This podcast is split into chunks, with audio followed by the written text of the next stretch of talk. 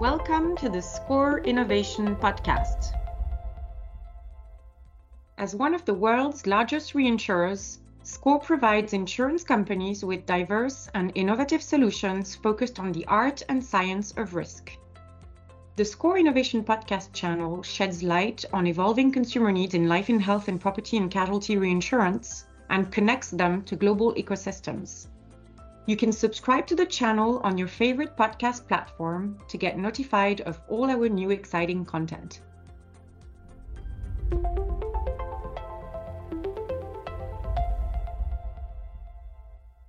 Welcome to the SCOR Innovation Podcast channel for a new property and casualty episode.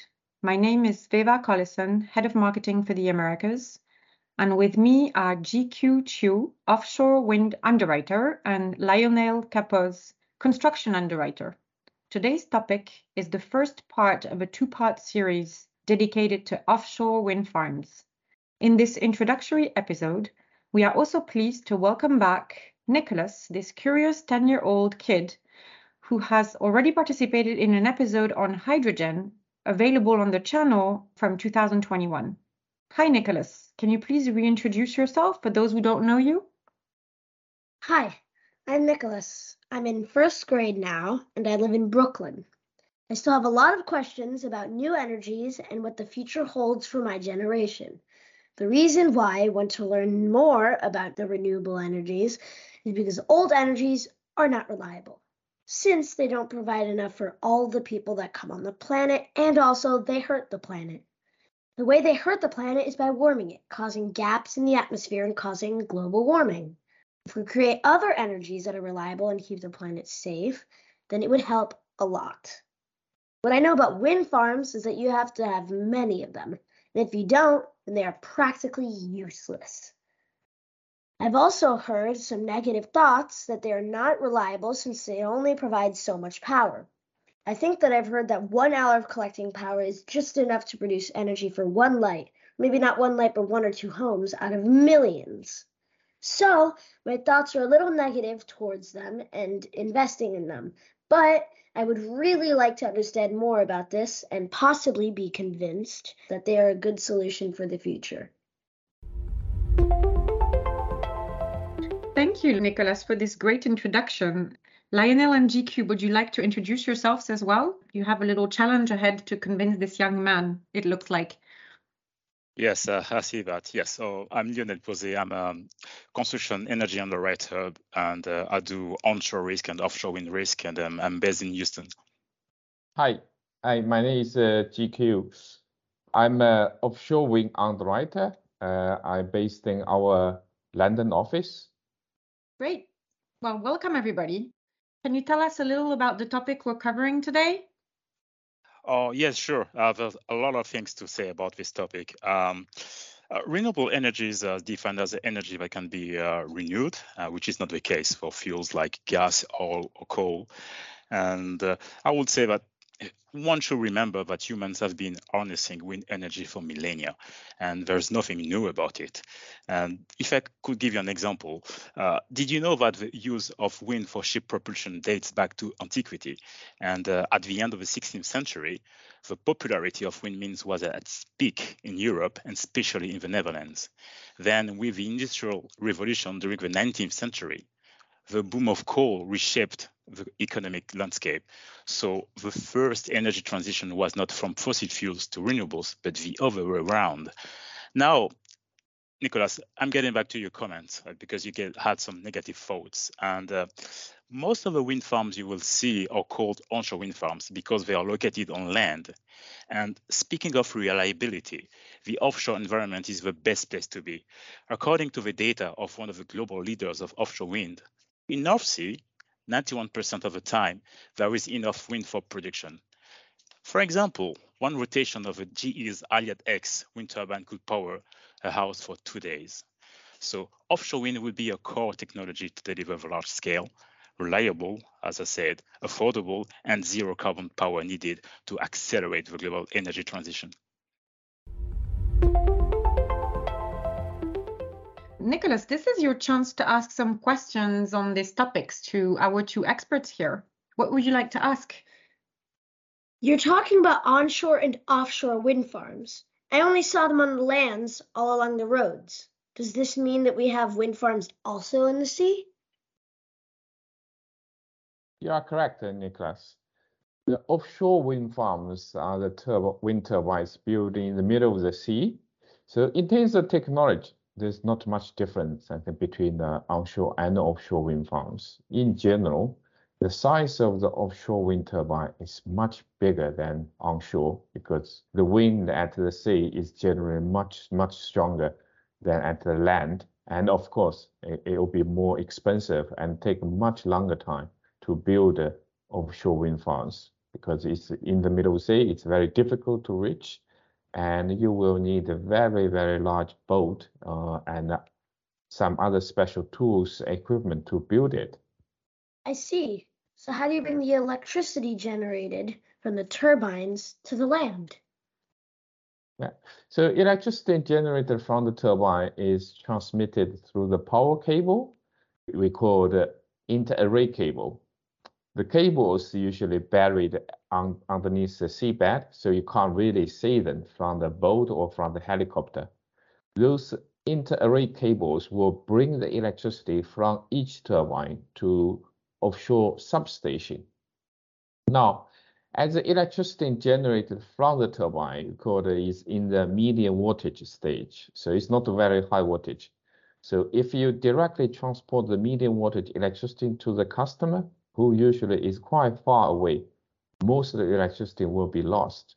So to prevent this, the electricity from the turbine will be transformed into the high voltage at this offshore substation before it's transported to the onshore substation by the high voltage power cable we call the export cable.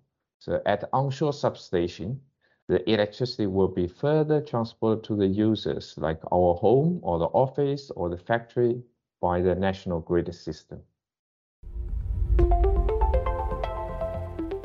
What are the advantages of putting a wind turbine in the middle of the sea? Well, Nicholas, there are there are actually many of them. Um, the first one I would say is efficiency. Offshore wind is stronger and steadier than on land, and um, a steadier supply of wind means a more reliable source of energy. So you can install many gigawatts, but if the wind doesn't blow, you will not produce any energy. So generally speaking, the larger you can build a turbine, the more cost effective it will be. That's because the bigger the blades are, the more wind can be captured and turned into torque. The more torque, the more power. It's as simple as that. And also, the higher the tower is, the faster the speeds are. And the offshore environment is perfect for that because there is plenty of space. Yes, but it's very noisy, isn't it? Yeah, that's a good point, Nicholas. But it's actually my second, uh, the second thing I was about to say, which is the environmental aspect we are all very happy that offshore wind farm can produce electricity, but the not in my backyard attitude will always exist to some degree, and it is perfectly understandable. There is clearly a noise and a visual impact. But the good thing is most offshore projects are now built too far from land, so you will barely see them nor hear them. So being miles out of from the coast offshore turbines are further away from the local population. And Nicholas, if I may also add a third good reason, I would say globally, 95% of wind power is located on land as opposed to at sea. That leaves yeah. a lot of room.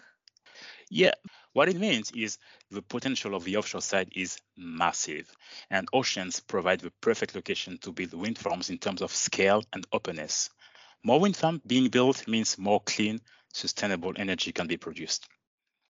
Doesn't this cause problems for the fish and the corals around? That's a very good point, Nicholas. First of all, any site with a coral reef or, or as a fish breed ground or any marine life will be avoided. We will not build the offshore wind farms at those locations. And after we decided where to build the wind farms, the detailed environmental impact study will be carried out.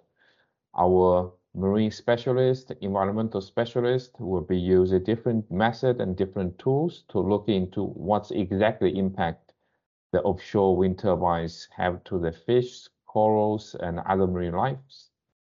Any site with negative impact to local fish or other marine life, for instance, dolphins, will be avoided.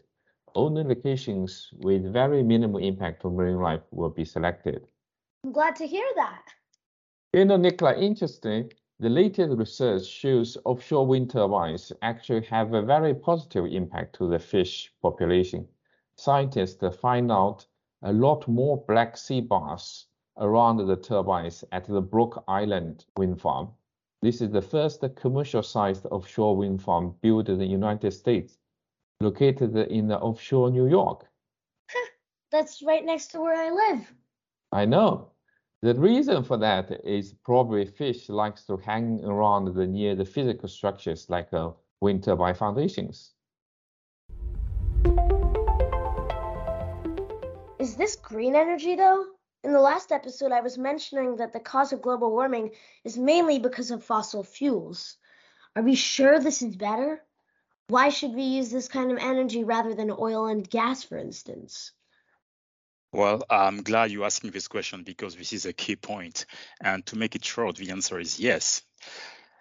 When you build an offshore wind farm, you will have uh, many phases. Uh, there is a manufacturer phase with production of steel and other components. There's also installation phase with vessel transport and heavy lifting.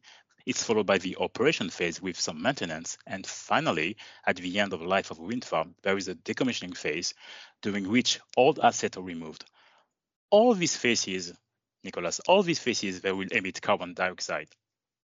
But why is it green energy? Uh, it is green energy because most of these emissions will happen on once for each turbine. They will be in service for at least 25 years and producing electricity without emitting any more carbon dioxide. There will be, of course, emissions from the vessels used for service and maintenance, but these account for about 10% of total emissions from offshore wind if you want a, just a very simple example, um, a wind turbine will emit six grams of carbon dioxide for every kilo, kilowatt hour of electricity. By comparison, it goes up to 900 grams for power generation based on fossil fuels. So if you switch from coal-fired generation to wind power, the carbon emitted from energy production is reduced by more than 99%. That's the reason why it's green. That's fascinating. What's the actual size of a turbine on the water? How big do they actually get? That's a good point, Nicholas. Because it's such a fast evolving technology. Each year, each year there is a new bigger turbine. They are probably the largest rotating machine on Earth. And these turbines are kind of, I would say, unbelievable engineering wonders. The largest and the most powerful wind turbine currently under development has an individual capacity of 18 megawatt the turbine will be able to produce enough electricity annually to provide power for 96,000 people. Oh, then I guess you proved me wrong. Well, I'm happy I managed to convince you. and I know that you're living in um, in New York, and uh, just to give you an idea, uh, the rotor of diameter is uh, 260 meters, and uh, this is as big as 2.5 times the height of the Statue of Liberty, also the Big Ben clock height. Wow, that is really big. It is, it is. And the blades have a sweep area of 53,000 square meter, which equals to the area of seven football pitches. I'm sure it makes sense to you. Yeah. Isn't it long to build a wind farm? Could you explain the steps? Yes, it is. Think about the size of the turbine, as Leonard mentioned before. You are actually put something really, really big into the middle of the sea where you have a big wave and strong winds. It involves lots of planning, designing, fabrication, transportation, and installation works. At the first stage, you need to select a good site to build the wind farm, a site with a good wind speed, easy to access, suitable seabed condition and water depth, and a very minimal impact to the environment and the fish, as we mentioned before. This stage we call the development stage, usually take three to six years. Could be much longer, sometimes up to 10 years. I'll be in university by then. yes, yeah. So that's why sometimes we call the offshore wind project, we call the cradle to grave project. Once the suitable site being selected, we are going to the next stage to build it. We will need the design and fabricate the suitable wind turbines, foundations, electricity power cables, transformers, and other equipment, then transport them to the site and erected construction. It usually take two to five years to construct a wind farm. Once they built, it will stay there for next 20 to 25 years to generate electricity. Is it used a lot today? Oh, yes, it is. Um, if we look back from the beginning of in the early 90s, it took about 24 years to reach the 10 gigawatt threshold of installed capacity for offshore wind in 2015. Then it took just three years to double this capacity and exceed the 20 gigawatt threshold, which was reach first half of the year 2018. And currently, the total installed capacity by 2022 is around 58 gigawatt. So you can see that this sector is booming. And according to the GWEC Market Intelligence report, over 315 gigawatt of new offshore wind capacity will be added over the next decade, bringing total global offshore wind capacity to 370 gigawatt by the end of 2031.